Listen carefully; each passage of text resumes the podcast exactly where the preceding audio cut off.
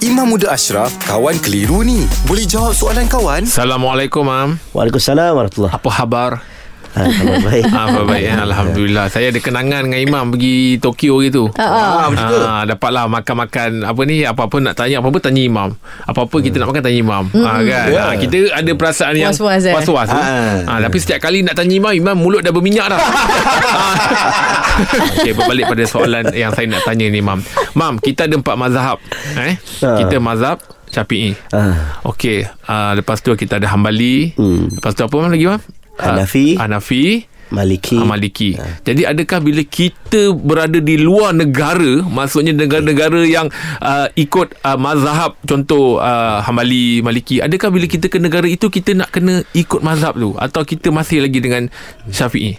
Okey, asasnya mazhab-mazhab ni lahir daripada ruang yang sama. Hmm. Quran dan sunnah juga. Hmm. Cuma memang tak dapat dinafikan. Cara berfikir, cara keluarkan hukum, dia akan beza sedikit. Hmm. Jadi bila beza sedikit itu bukan beza yang besar, beza yang kecil dan keempat-empat mazhab ni diterima. Hmm. Kita kata Maliki betul, hmm. Hanafi betul, hmm. Syafi'i betul, semua betul. Hmm. Cumanya bila kita nak buat satu amalan, biasanya kita ni tak tahu macam mana keluarkan hukum. Ayat Quran, hmm. kita nak buat hukum macam mana ni?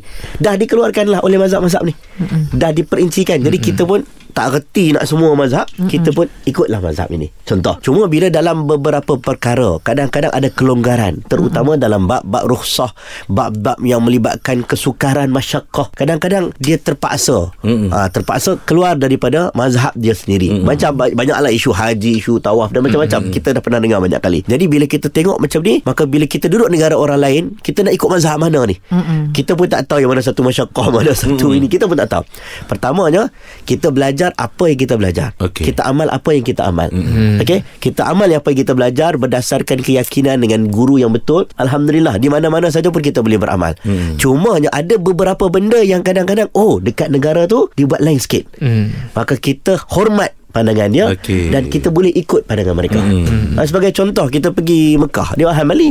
Mm-mm. Contohnya. Mm-mm. Dia Hambali, dia tak sembahyang, dia tak buat kunut. Kita tak buat kunut lah. Ha, menghormati mereka. Mm-mm. Ha, tak ada lah nak bergaduh sebab benda tu masih lagi dalam ruang lingkup yang benar. Betul, ha. Lainlah kat sana, tiba-tiba dia sembahyang melompat-lompat. Ha. Ni tak ada mazhab ni. Ah, betul. Ya. Ah, Ha, yang Ya. tu tak boleh ikut sebab Ya. kita kata yang ni tak betul ni. Ha, kita nampak tak betul. Tapi kalau dalam ruang lingkup yang masih lagi boleh dibincangkan, kita hormat pandangan mazhab negara itu. Ha, jadi kalau duduk Jepun kita tak tahu Jepun mazhab apa.